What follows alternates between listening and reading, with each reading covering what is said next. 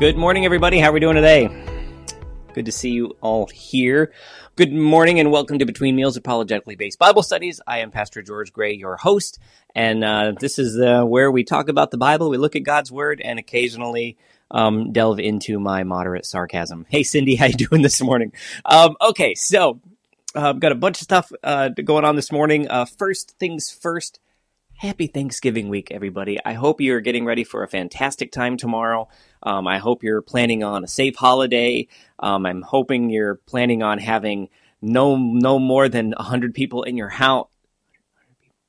10 people people at your house and uh, just have a fantastic time. Be safe, but but have a great time. Eat a piece of pumpkin pie for me uh, because that's what all fat people really want because pumpkin pie is amazing. And please don't bring me a pumpkin pie. Someone is thinking, huh, I could bring him a pumpkin pie. That's great. No, please don't do that. Or, or do, really. E- either one is totally fine. Um, oh, all right. Okay. So, uh, Cindy, David, Ashley, Scott, Jose, uh, Jose, thank you very much. I appreciate that, man. Um, we are uh, we are going to be doing some stuff this this morning. Okay, so a couple different things. I got asked a question this week uh, before we get started that I want to deal with um, uh, because it was a I think it was a valid question and it was something that's been on my mind anyway. So uh, the question that I was asked had a little bit of an ouch factor to it, but it was it was good at the same time. The question was, Pastor, I noticed that your YouTube channel says that you only get a few views a week. Why is that? And I went, oh, oh. Uh, uh, uh. so um, there's actually a really good reason for that, and the, the, re- the reason is simple. When I started doing these stu- uh, these studies, I had absolutely no clue what I was doing. So we just sort of went, and I figured it out along the way. So what ended up happening is when this uh, lockdown stuff first happened in the uh, early, in the uh, winter last year, at the beginning of the year, um, I used my personal YouTube account and my personal Facebook accounts and things like that. And just kind of started just, just something to give people an opportunity to do some Bible studies while we're all locked in our houses, so to speak.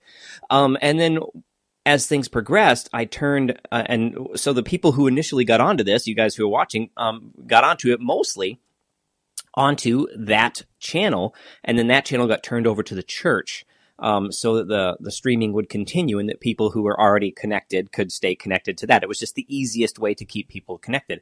But what that meant was the bulk of the people that um, that uh, would be watching uh, when I uh, when I started the actual channel uh, between meals. Um, the uh, the bulk of the people connected were actually on the church's site. So my actual page between meals, and if you're not familiar with what that is, that's what the logo looks like uh, that one. Um, and uh, so it's uh, it's kind of interesting. But so if, if you're watching on Facebook um, or, or YouTube um, and you want to help me grow this particular channel, because here's what actually ends up happening: each of these podcasts get somewhere. Uh, between four and five hundred views per week, which actually, you know what, isn't that bad. Um, way more than I actually actually thought, but it, it is kind of cool. But they're spread out over all of these multiple excuse me, multiple platforms, um, so that it doesn't look like either any of the platforms actually get a decent amount of views. But but when I total them up, that's kind of the way uh, the way it looks. So if you want to help me grow this channel, um, the easy way to do it uh, is to click that link. I think it's a link. If I did it right, that's actually a link that will actually take you to Between Meals. Um, podcast YouTube channel. And what that does is the more people who actually log on to that one and hit the subscribe button and the notification bell and like it when you're there, you know, all the stuff that ends up having to happen. Um, if that's, if you would like to help grow this channel, that's a really super easy way to be able to do that. Just click that link. I hope it works. If it does, let me know. If it doesn't, let me know. Um, because like I said, I'm figuring this stuff out as we go along, which is a lot of fun. But at the same time, it's also very humbling. Um, so, and that basically, and that's that's that's the idea is to try to grow a single channel rather than trying to grow multiple channels because that's basically how it works. Um, the way YouTube and Facebook work is that they grow based on single algorithms, and the more uses and views you get, that's how you grow a channel. So that is why it looks like the the, the YouTube channel, that actual between meals uh, uh, YouTube channel, looks like it only gets a few views a week because, well, it does a lot of the views are just on the other platforms. So there's something to think about. That would be great. Um, okay, so that's enough of that. Uh, let's get into today because this is going to be a lot of fun. Um, so last week we started a conversation about Paul's writing on the topic of marriage and family. Uh, let me get this off of here before I forget. Uh, and we're going to continue on in that process. And uh, let's see. Yes, yes. If you are um, into the audio podcast, you can also check them out on Podbean, Spotify, and Apple Podcasts. The links are actually in the descriptions, um, and they're also for for download. I found out um, for those of you who are interested, I found out the other day that there are. Um, I have some people listening in um, uh, Malaysia, Ireland, um, the Philippines, and Russia. how, how someone because uh, uh the, the the hosting site shows me where the downloads uh, come from. How I got connected with someone in Russia, um, I, I don't actually know. If that's you, if you're actually listening on the on this podcast at some point in time, please email me. I would love to connect with you and, um, you know, Australia and uh, all of you guys from around the world. I'd love to connect with you and see, uh, get an idea who you are because it really is pretty hilarious, um, uh, given the fact that we're in, you know, Nowheresville, upstate New York. Uh, so it's, it's pretty cool. So, uh, yeah, so check out the, um, uh, the audio podcast as well. And that would be fantastic. So, um, today we're going to be continuing on in this conversation about marriage and family. Excuse me. And uh, what we're going to be talking about um, is not. Uh, we're going to be talking about a couple things today that that directly affect marriage and family, but they're not limited to marriage and family. We're going to be talking about the relationships between men and women. Um, the title of today's message is "Men and Women Are Different, and That's Okay." Uh, it's a it's a good thing. So it is my personal belief, and like I said, my personal belief that one of the reasons that we have so much trouble in marriage and family is because we have a distorted view of God's intent for men and women uh, relationally, um, contrasted with God's intent for husband and wife. Um, so what's what ends up happening, and I mentioned this like last week. Let me uh, let me do a couple of quick things here. Let's get set up so that I can just go. Yep, good. Um, I mentioned this last week that we that we tend to think as a society uh, and as a church that the roles that are defined in scripture for men for husbands and wives also translate to people outside of marriage for just men and women. So um, for example let me give you a couple scriptures that tend to be used in this way. Uh, uh, let's see I've done a couple of different things today because of what we're talking about, so I want to make sure I'm there. So there you go. Ephesians 5, 22 and 23 reads like this. Wives should submit to their husbands as they do to the Lord, because the husband is the head of the wife, just as the Messiah is the head of the Messianic community, um, is himself the one who keeps the body safe. So we, we look at a scripture like this, and it's very easy to look at wives, husbands, and see a very clear hierarchy of authority within the household. It's it's very very easy to see that. Um, but what you don't see in this is women be submitted to men. It's not there. It's it's couched in husband wife, and that's that's a very important distinction to make because it can, it, uh, if we if we look at it a different way, it can give us a distorted view of the relationship and God's intent for men and women. So that's what we're going to deal with today. Here's another another one. First Corinthians eleven thirteen. Says, But I want you to understand that the head of every man is a Messiah, and the head of every wife is her husband. You notice how quickly that that changed from from man to husband. The head of every man is the Messiah, and the head of every wife is her husband, and the head of the Messiah is God. Uh, so scriptures like this have been, unfortunately, historically used to not only describe the role of husband and wife, but the, to describe the role of men and women. There's there's dozens of these, and we'll look at them over the over the course of the study. Um, so the question that we need to be asking ourselves, excuse me, is what do we see in Scripture? What do we see in Scripture? Do we see? Oh, excuse me. Do we see men and women, or do we see husband and wife? And I'm not, and I'm talking about in scripture, not culture as is written on the screen, not culture or societal norms, but within the text itself. That's a, that's a very specific distinction. Now, the problem that I have is that, um, I have not, personally, I have not been able to find anywhere in God's word where males are given authority over females. I see examples of cultural norms where the men are placed in charge and the women have a subservient role. I see that culturally, but I also see that changing culturally. But I, and I also see multiple exceptions to that by the hand of God throughout Scripture. So what this has done is is led to uh, th- this idea of of men and women being equal to husband and wife as far as the roles within society and church and things like this. And believe me when I tell you, I already know I'm going to step on some toes. I'm going to make people not really happy about this. Um, but I want to give you something to think about. I'm going to give you, I'm going to, I'm going to go through these two views. Uh, and these views that we're talking about are egalitarianism and complementarianism.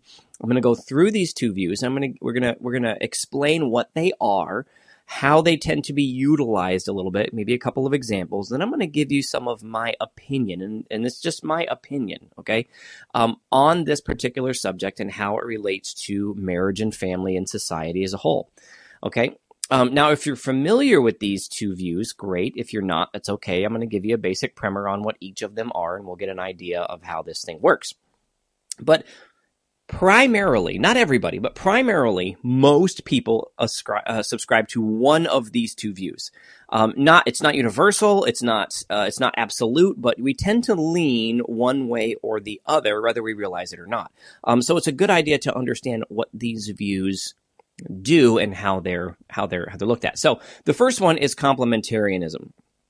So, complementarianism uh, is a theological view that men and women have different but complementary roles and responsibilities in life, marriage, family, ministry, leadership, etc. Textbook definition of complementarianism. Um, it's also known as the old-fashioned view, you know, towards women especially. Uh, and it's interesting to me that all of these views are towards women, not usually towards men. Um, and it's always how men view women and uh, how the church should view women. It's it's kind of interesting how that works out. Um, now, if you grew up in a conservative Baptist, uh, Mennonite church, or even some of the more conservative charismatic churches, you are probably very familiar with this view. And the idea is that men and women are different, and that we should embrace those differences and sort of like stay in our stay in our lanes, so to speak. Um, now, this view does have some very valid points. Okay. And uh, both views have some valid points. And I'm going to show you that both views have a lot of problems as well when it comes to lining up with scripture. Um, now, some of the viewpoints, if you think about complementarianism, um, men and women are different. I don't know if you realize this, but men and women actually are different and we're, we are different on purpose. God didn't make a mistake. Um, we are different physically. Now, I don't know if you realize this, but if, if you were to put a picture of a man and a woman or a male and a female side by side, we don't look the same. Okay. We, we don't, we don't look the same. Even down to, excuse me, down to the muscular and skeletal system, we don't look the same. We are noticeably different all the way down to our bones. You know, there are some parts of us, like our heads kind of look the same, but honestly, um, some people can even tell the difference between men and women based on the, the, on, on bone structures that you wouldn't even think and the density of bones because we're built differently. We are mentally different. I don't, and that's not, that's not a, um, that's not a, that's not a, compl- not a complaint or a hit towards anyone. We are, we simply have different mental makeups. Stereotypically, and we're talking about stereotypical differences here um, uh, women tend to be more on the emotional side. Men tend to be more on the practical side. There are some noted differences, um, but that's tend we, we tend to be along those lines. You can tell the emotional makeup typically between men and women is very different, and it tends to be fairly universal between the sexes. Not a bad thing, right? Um, and we are emotionally different. I don't know if you realize this, that, that we, you know, uh, it, it's not, like I said, it's not all the time. Some, you know, some guys can't make it through where the red fern grows without crying, but that, you know, that, that's okay. It's totally fine. And, uh, you know, we, we look at things differently. We're, we're, um, uh, we're pricked in our emotion differently. Women tend to look at everything emotionally it tends to have an emotional connection to them in one way, shape, or form. Um, it is much more difficult for men to make an, emo- an emotional connection to anything, even family, uh, wives, children. It's it's a lot more difficult for us to do that. It's a lot easier for women to do that, and that's totally fine. No big deal, right? It's just a different between difference between the two of us. So it's very easy to see that by design we are different, and by design we are complementary to one another. Um, our differences are intentional, uh, are intent intentional, and they have a God ordained value. You know that every difference between a man and a woman is God ordained, and it has value for the other person. It is there for a reason. Um, pretending that these differences don't exist is just silly.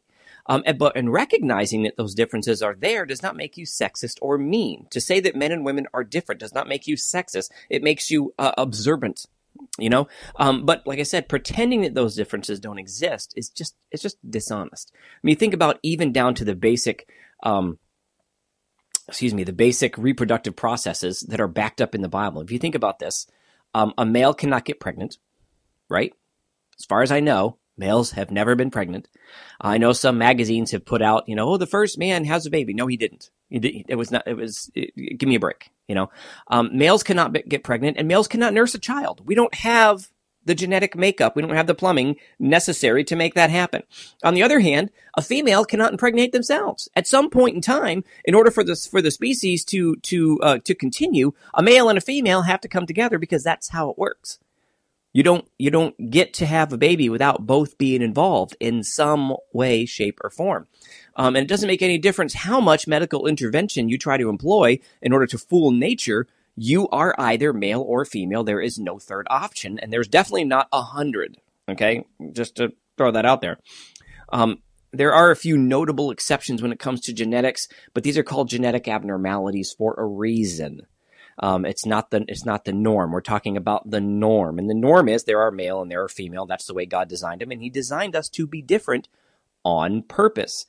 He designed us to be different on purpose because those differences complement one another. The truth is that co- the complementarian view has some very valid points in life, birth, marriage, and family. Um, we do, when male and female come together, we do very much complement one another. Typically speaking, we have what the other is missing. So, excuse me. Um, but complementarianism also has a lot of problems. You know, um, first thing first, what do you do with single people? If complementarianism is supposed to be the norm, and that's supposed to be the way the church and society is supposed to work, what do you do with single people? Are all women, and the question is actually very simple, are all women supposed to value themselves beneath all men? Because if the complementarian view is correct, then there is a natural hierarchy in these things, and the men should naturally take the lead in whatever situation arises based on that view. So if you think about this, if a single woman, okay, someone who's not married, has no intention of being married, um, they want, she wants a career whatever, if, if, if, um, if a single woman and a single man are applying for a job, right? And she is more qualified than he is, is she supposed to turn down the job to make room for the man? Now, based on the complementarian view, a woman should never gain authority over a man because the, the, the, the complementary roles are, are based on a, on a generic hierarchy that the male is always supposed to take the lead role. Now, if that's true, then that's what should happen. That's not the way it works. And we don't see that playing out in the Bible. We see plenty of evidence where God does something very different. I'm going to I'm going to show you a few things uh, here in just a couple of minutes. Um, now, the second problem with com- with complementarian is, complementarianism is that it's based primarily on what's called the created order view. Okay, the created order view. And um, let's see, am I am I good here? No.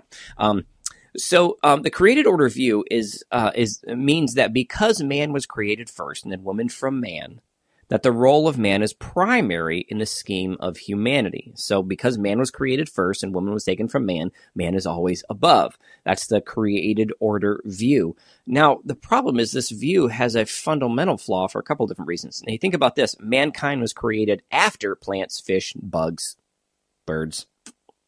Are we secondary to them? Because if we're going to go straight out the created order, then we are subservient to the sun, moon, and stars, right? That does that that just just fundamentally, and you might be rolling your eyes. That's totally fine, but fundamentally, that view has some issues. You know, partially because of this, woman may have come from man, but from that point forward, all man come from comes from woman. So there is a unity that exists there. So now, even if you want to overlook that, okay, based on just based on the created order, that's totally fine. Um, we'll just we'll just set that aside. If that view is right, if you just take man and woman and say that the created order view, just because man was created first and then woman after, if you only look at that, then you have to ask the question Does God bind himself to that same process in everyday life? Does if because if God takes exception to that view, then that view is not the is not how God sees things. Okay, so we have to we have to take a look at a couple things. Um, excuse me. Uh, let me. I'm going to check something here. I think I got a couple of things out of order, uh, and yes, I did. Uh, let's see. Um, yes, I want to make sure I do that. I, for, I forgot. I did. I made a made a note um, for myself and completely drove right past it. Um, so let's take a look at this in Genesis two eighteen let's see genesis 2.18 I'm, I'm moving the mouse on the wrong computer uh, it says and the lord god said it is not good that man should be alone it is not good that man should be alone um, i will make a helper comparable for him now your bible might say suitable there's a number of different different words that that, that work here um, but the two words that you want to look at is um, helper and comparable or helper and suitable um, so the first word helper is is, is uh, uh, ezer and it just means one who helps I don't make one who helps, uh, and that's fine. And we tend to focus on that word. I'm going to make a helper. Great, awesome, wonderful. Um, but we forget that there's another term here, comparable or suitable. Uh, and that term, let me, let me get over here, uh, is the word neged. Uh, the Hebrew word, it means opposite, mirror image, or that which is that which is opposite or opposed. Um, so here is uh, uh, taken from my Logos Bible software. If you take a look at it, it says that which is opposite, that which corresponds, in front of, before, opposite, contrary, against the other side of, apart, aloof, abreast, however you want to look at it. And that's essentially how that word is typically used in the context of the sentence that we see here. Um, so it's very easy for us to see that we are by design complementary to one another, but our differences are intentional and our differences are God ordained. Um, so when we look at the differences between one another, excuse me, we need to be able to um, to embrace those differences, right? So this this created order view, this this man and woman view, um, does God align Himself up with this? Because He designed us to be the opposite of one another. In in essence, what you look at um, is that a male is comprised of everything that the female does not have but needs. And the female is comprised of everything that the male does not have but needs. So we fit one another. But that comes back to the question. Remember, does God bind himself to this in everyday life? And the answer is no. Um, if God, think about this, if God never intended women to hold a place of authority over man, then we should never see God placing women in positions of authority over men or in positions equal to men. Okay? Now think about this. Um, let's see. Uh, 2 Kings 22. Huldah was a prophetess consulted by both men and women. 2 Samuel 14. Joab summons a wise woman. Miriam, Moses' wife, was a prophetess among the people. Romans 16, Paul mentions Phoebe, the deacon. Deacons are going to have authority over men. It's just the way it works. Priscilla, he calls his co-worker in Christ on par with one who I co-labor with. And then he lists, lists Junia among the apostles. The word, the name Junia is a female name. She's listed among the apostles. And then you have Judges, uh, Judges four and five. We have Deborah, the famous famous account, who served the nation of Israel as a judge. She was a judge over the entire nation of Israel. Now, here's an interesting thing. Some people try to claim that Deborah was not. Re- I was listening to a uh, uh, to a discussion on complementarianism, and one of the things they brought up was this uh, reference to Deborah herself. They kind of ignored the rest of them, but that's fine. Um, but they were saying that J- that Deborah was not a real judge because she sat out under a tree and people had to go to her, so she wasn't really a judge. But you see, you run into a lot of problems with that because one, she's in the Bible, in the book of Judges. I don't know if you realize that's that, that's where you find her um, in the in the book of Judges, chapters four and five. And at the same time, even if people had to go looking for her, she still did the job. She was still a judge over the nation, and more importantly, when she heard from God, and God told her to call the nation to war, the nation listened. You think about that. If Deborah was not a real judge with authority, not over, not only over men, but over the military, then that should not have worked. Deborah called the nation to war and the entire nation understood her authority before God to do that and the nation responded and went to war. There's no way to look at that and not see an immense amount of authority being held by a woman over men. This is this is a difficult this is a difficult thing when you if you're going to to go hardcore with the complementarian point of view. Um, but even though the complementarian point of view has a lot of truth in it, that there are complementary differences that we have as men and women. And in the normal facets of life and in normal society, we do have very easily identifiable roles one to one another as male and female, but more importantly, as husband and wife. But God clearly does not bind himself to that point of view when it comes to simply male and female that that that the difference there, the hierarchy hier, hierarchy of authority within the household, you you can clearly see evidence throughout Scripture that God does not bind Himself to that viewpoint alone. That He steps in and takes exception, and that should cause us to stop and reevaluate how um uh how authoritatively we apply that viewpoint. Right? Um, God obviously has no problem using women in significant and even highly influential positions. We see that throughout scripture. Um, something that you guys may not know is that Proverbs 31, those, those terms, even though, um, I think it was King Lemuel who wrote it, um, he wrote it, but the, in Hebrew tradition, that, that phraseology, the description of the Proverbs 31 woman is attributed to Abraham giving praise to Sarah. Basically describing the type of person that she was. Uh, it was changed a little bit throughout the years, but that's essentially where that comes. You got someone like Abraham giving timeless praise to to his wife, and it becomes what we call Proverbs 31. Now, excuse me. Not only does God have no problem violating this complementarian view when it comes to men women outside of husband wife, he has also commanded through his Holy Spirit that these accounts be placed into his word. You ever thought about that? God, through his Holy Spirit, commanded that the accounts of women in authoritative positions is in his word.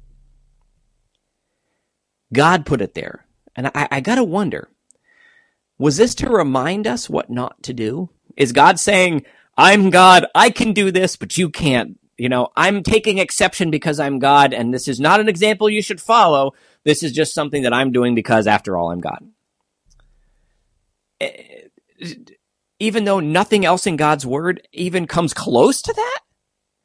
Or is it maybe, maybe that this is here to remind us that there is a difference between societal norms, what society wants to view as generically appropriate, and what God views as universally appropriate. There's got to be a balance there. Um, either God put these accounts of these women in places of authority in the Bible to mess with us or to teach us, knowing that society is going to look at half of his creation in an unbalanced manner and that he wants us to be able to correct that. I think that the way society goes isn't necessarily what God is doing. I think God takes a different view when it comes to male female over husband and wife. So, um, so that's complementarianism. Good, good points on one side, a lot of problems on the other. Let's go to the next one: egalitarianism. Um, egalitarianism is a view that all people are equal in all things and deserve equal rights and opportunities. Okay, men and women, equal in all things. This is also known as the liberal view of women, um, looked at as more modern, more educated, and more tolerant. The last thing you need is a bunch of ignorant complementarians raining on our parade because everyone knows that men and women are equal in all things. Well, okay, maybe not not all things. Well, is is it all things? I don't know. I, I, I don't know. Um, because, you know, newspapers today are saying that men can have babies. Um, so maybe we are equal in all things. Or, or maybe the world is just losing its mind and needs to get back to the biblical truth. We'll look at that here in a second. So check this out. Um, there are very few things. Now, egalitarianism, just like complementarianism, has very valid points, but it also has a lot of problems. So let's let's look at this again. So um, some of the valid points is that there are very very few things that are so gender specific that they are out of reach for anyone other than that specific gender. Very, very few things. Okay. Now you think about this. Um, you can have male ballet dancers and male daycare workers. Things traditionally, that, traditionally that we would, we would apply to women, right? But there are clearly examples of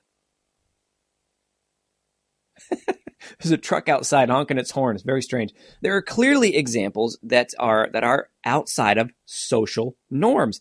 At the same time, you can have female fighter pilots and female construction workers. Uh, in the church, there's a number of women who are in things like engineering, who run companies um, that take on roles that are typically, when you think of you know, fighter pilot, you don't necessarily think of, you know, long hair and, and, you know, and a bikini. It's just not a picture that comes into your mind. Please don't go there. Some of you are going there. Stop. Just stop right now. Come back. Fighter pilot, you know, guy shooting down planes. Um, we tend to think in certain ways, but that doesn't mean that these roles can't be occupied by other people. You can find very easily high functioning males and females on both sides of almost every skill set. There are a few few exceptions, but almost every skill set you can find very high functioning people on both sides. Um, there is no reason to keep anyone who's willing to do the work, and that's very important, who's willing to do the work from pursuing their passion in whether career or family, even if that means that they step outside of society's norm. If a woman wants to become a Navy SEAL, okay, if a woman wants to become a Navy SEAL, um, she has the right to do that. Uh, sorry, a, del- a, delivery guy was just here, and I had to let him know that I'm I'm I'm doing something right now. Uh, so anyway, uh, a woman wants if a woman wants to become a Navy SEAL, I have no issue with that as long as she can live up to the requirements. If she can pass the same test alongside alongside the male candidates, I have no problem. Go for it, girl you if, if, if you can do that, God bless you. I never want to meet you in a dark alley. Um, and and I hope you have a fantastic life because you are a scary person. Um, you know, but in a lot of society, in a lot of career, in a lot of life, it's very easy to see the egalitarian viewpoint that there's no reason to stop women from entering roles that they have a passion for if they're willing to do the work.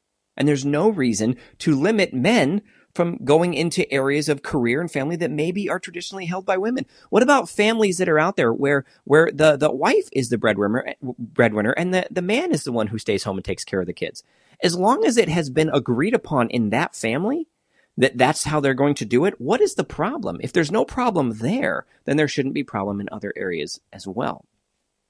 So there should be open opportunity for anyone willing to do the work on either side.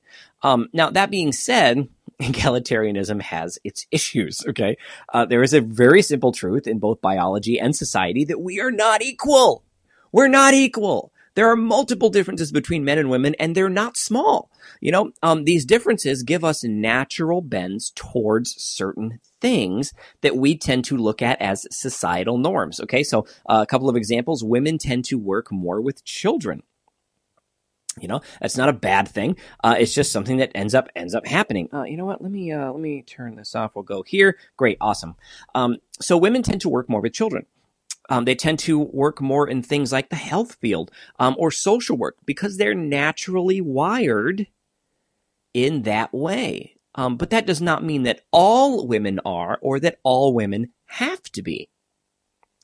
Um, men tend to, to be to do more dangerous jobs like underwater welding or the military um, because our natural physical and mental makeup tends to bring us more naturally in that direction. We tend to be more naturally suited for those kinds of roles, you know, but that doesn't mean there can't be a woman underwater welder. And that doesn't mean that there can't be a male social worker.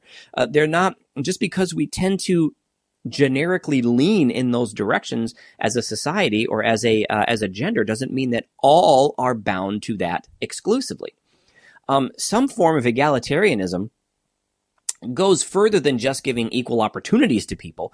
Uh, they actually uh, take it to say that when things are too hard for one side, that we should change the standards to allow them all to succeed. So not only uh, does some people in the egalitarian mindset say that it's it's it's uh, equal in opportunity, they say it's got to also be equal in outcome. Being equal in outcome is that's an idiotic viewpoint. Give you a couple of examples here. Let's go back to the women Navy SEALs women have been able to get to to um, candidate for the Navy SEALs for a couple of years now. None of them have gotten through. There are a lot of people pushing for this to happen, and some of the things that are going is that, uh, that that they're trying to do is to lower the standards of what it means to become a Navy SEAL, so that it is easier for a woman to achieve the end goal. Well, think about this. Does that sound equal to you? if egalitarianism is equal in all things, then shouldn't it be equal? Meaning, if there is a set of standards to which a man must achieve in order to in order to uh, uh, to be called a Navy SEAL, if a woman wants to become a Navy SEAL, should she not have to achieve the same thing in order to get the same title, in order to get the same the same notoriety, to have the same skill set? Should not should she not have to do the same thing? Of course, she should if it's equal in all things, then we should. But the, the reason why that women typically don't do this and have not been able to do it is because they're not, women just are not typically physically capable or even mentally, uh, uh, don't take that the wrong way. There is a mental makeup that men have that typically allow them to get through that. That the, on the norm, women typically don't have that kind of mindset. So I want to make sure I don't say that, that wrong. We're typically not made in that way. It's got to be equal. Now, how would you like to be on a on a Navy SEAL team going off to fight in another in another uh, part of the world, and you're with a woman who who achieved that that position by doing half of what you had to do, knowing that she's less qualified, less capable? Do you want to go into battle with that person? No. Of course you wouldn't. It'd be ridiculous. You know, it's not equal. It only goes to prove the point that we're not equal in all things and we're not all equally capable. Another example is I should never be given to given an opportunity to try out for an NBA team. I don't know if you realize this, but um, what you see in your camera, that's that's all of me. My feet are actually right right underneath here. That that's how tall I really am. Uh, I'm there's nothing. Okay, I might be a little taller, but you you get the idea. There is nothing about me that makes me capable of trying out for and making an NBA team. I shouldn't even be given the chance to try. The idea that I would play in the NBA makes about as much sense as someone taking political and moral advice from LeBron James. It's just stupid. It doesn't make any sense. There are people that are more, that are geared more towards those things. I'm not geared towards that. Think about applying these types of standards where if you can't make it, we just lower the, we just lower the threshold to other fields. Who wants to follow the blueprints drawn up by an engineer who struggles with math? I don't. Who wants to go uh, um, have surgery with a um, with a surgeon who passes out at the sight of blood? Um, pretty sure there's a there's a set of standards there that everyone must live up to in order to become a surgeon, right? You think that would be fine, right? Who wants to get on board an airplane piloted by a guy with bad vision? But you know what? Good guy, really loves the idea of being a pilot. We should lower the standards so that he can get his pilot license. N- none of this would make sense. None of this would be valid. None of this would be anything that anyone would associate to real life. But this is the direction that a lot of people tend to go in, in this egalitarian viewpoint. All things must be equal. Men and women must be equal because we're all equal in all things. No, we're not. We are not equal in all things. We are generally suited for certain things because of our physical, mental, and emotional makeup. The goal is to discover what those are and embrace them for what they are then you can become successful in who you naturally are. You don't have to try to live up to some set of to some set of standards that are outside of your reach. You can actually move towards something that is that is uh, uh, more suited for you. But first, you have to know and you have to accept and you have to embrace who you are. God created male and female. He created us both. He created us differently. He created us so that we would complement one another, but at the same time, he also created us to be equal co-laborers. I will make a helper comparable, suitable, equal to, but opposite of him. So both of these views, the, the egalitarian view has some um, has some good good points. The complementarian view has some good points, but neither one of these views is sufficient for life. If you apply either of them in an absolute form, you run into problems and I think this is where we run into problems with marriage and family. We tend to lean towards one of these views without realizing that there are problems with both of these views. They're not complete and they don't line up with what we see in the Bible. We see God violating both sides. When people say that, that, that men are supposed to be in leadership, God puts women in leadership throughout, throughout scripture, and that's fine. But then on the other side, we say men and women are equal in all things, but God is constantly reminding us that men and women are not equal in all things. We're suited to certain things because of how we are wired. And that's, there's nothing wrong with that. We are different and it's okay. Embrace the difference. my personal opinion, this is where we're going to get into my opinions, um, is that when you follow an ism, you run the risk of taking it too far.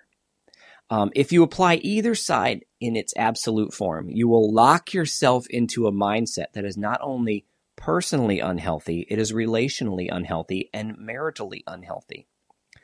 How many times have you heard? Because I've heard this a number of times in counseling. I've heard this a number of times in just regular conversation. Um, she's my wife. She'll do what I te- she'll do what I say. Uh, okay. Um, what if you're wrong?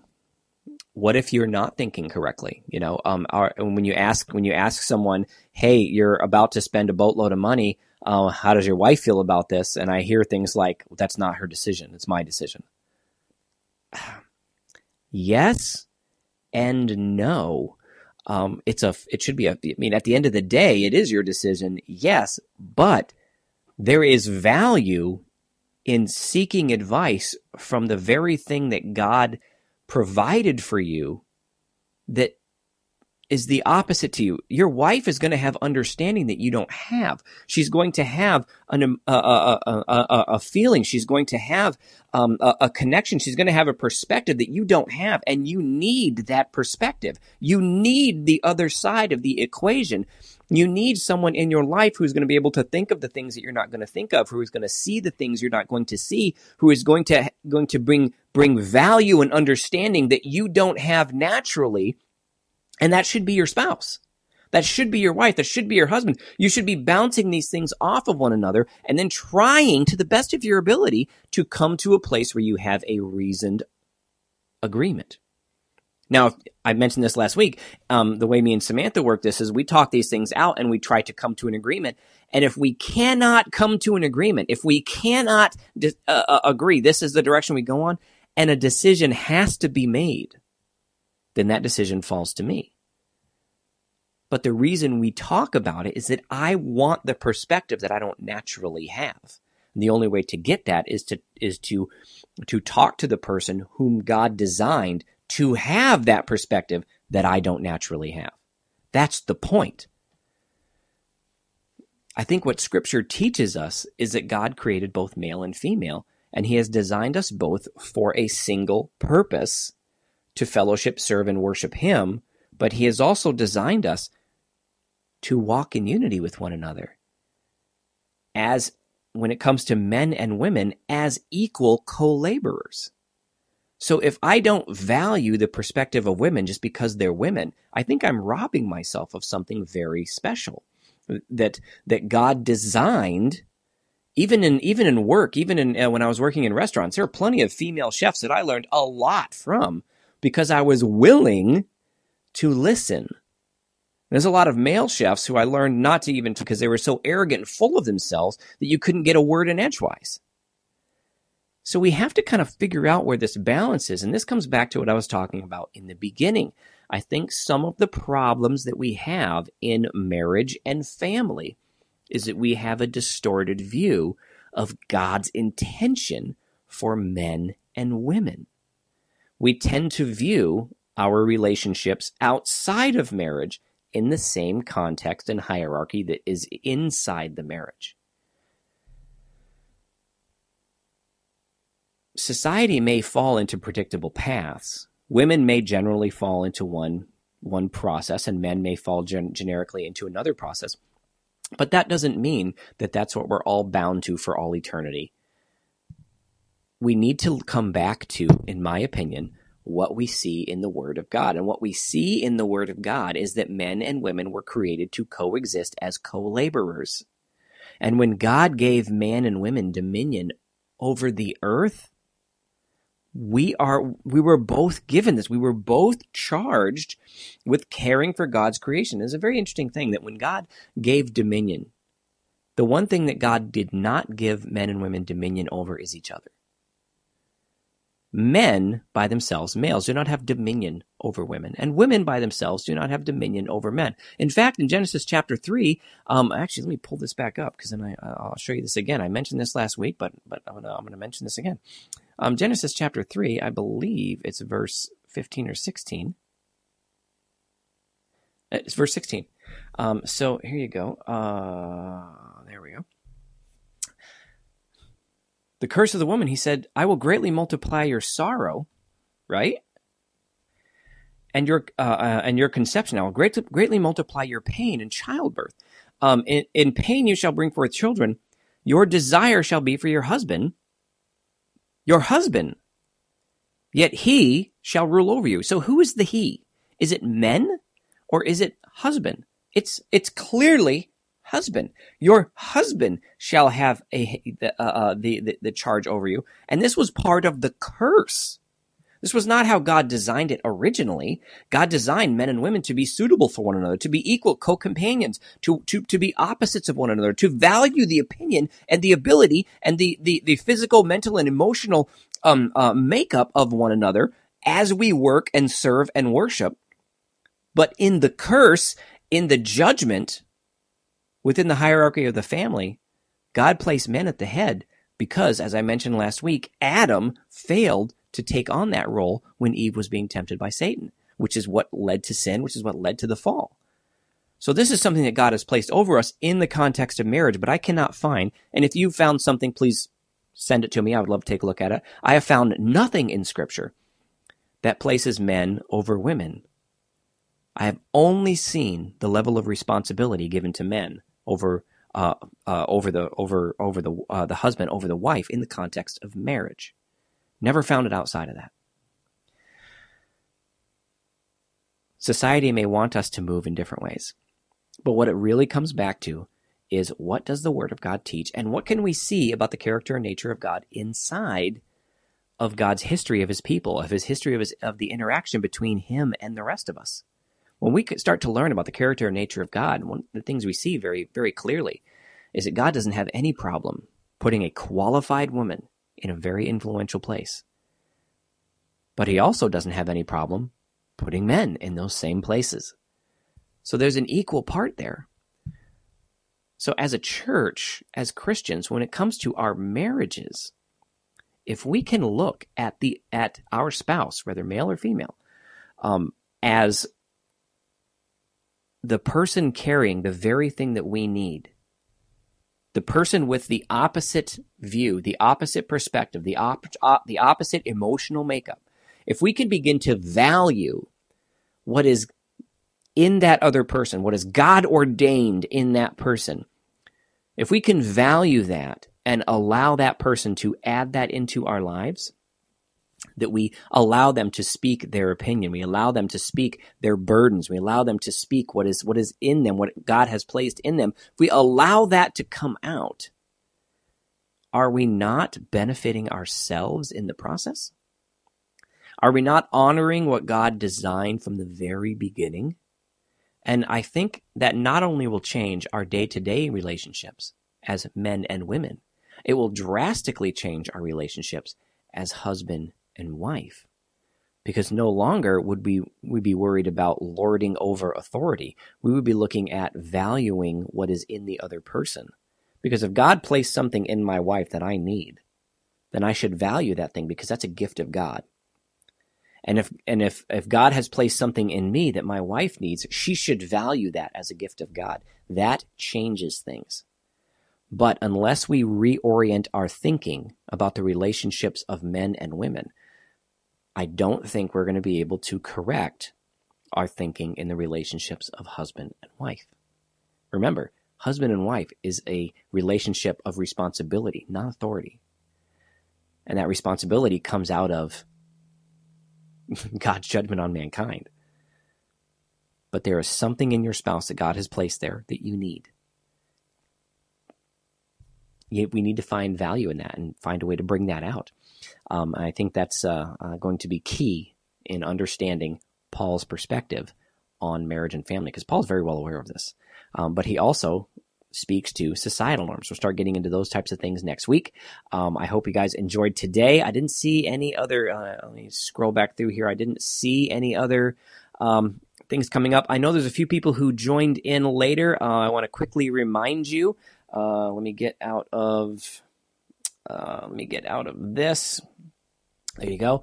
Um, if you uh, want an easy way to help me, um, remember you can very, very easily click that link. That will take you to the Between Meals um, YouTube page. If you subscribe there and you listen and watch there, like and do all the nonsense, it will actually help this uh, this program uh, grow and it'll actually reach uh, wider wider audiences. Also, in the comment section, there is a list of links if you want to listen to the audio podcasts from either Podbean, Spotify, or um, Apple Podcasts. They are there as well. You can also share those things, um, and that would be very, very helpful to me, and I would appreciate it muchly.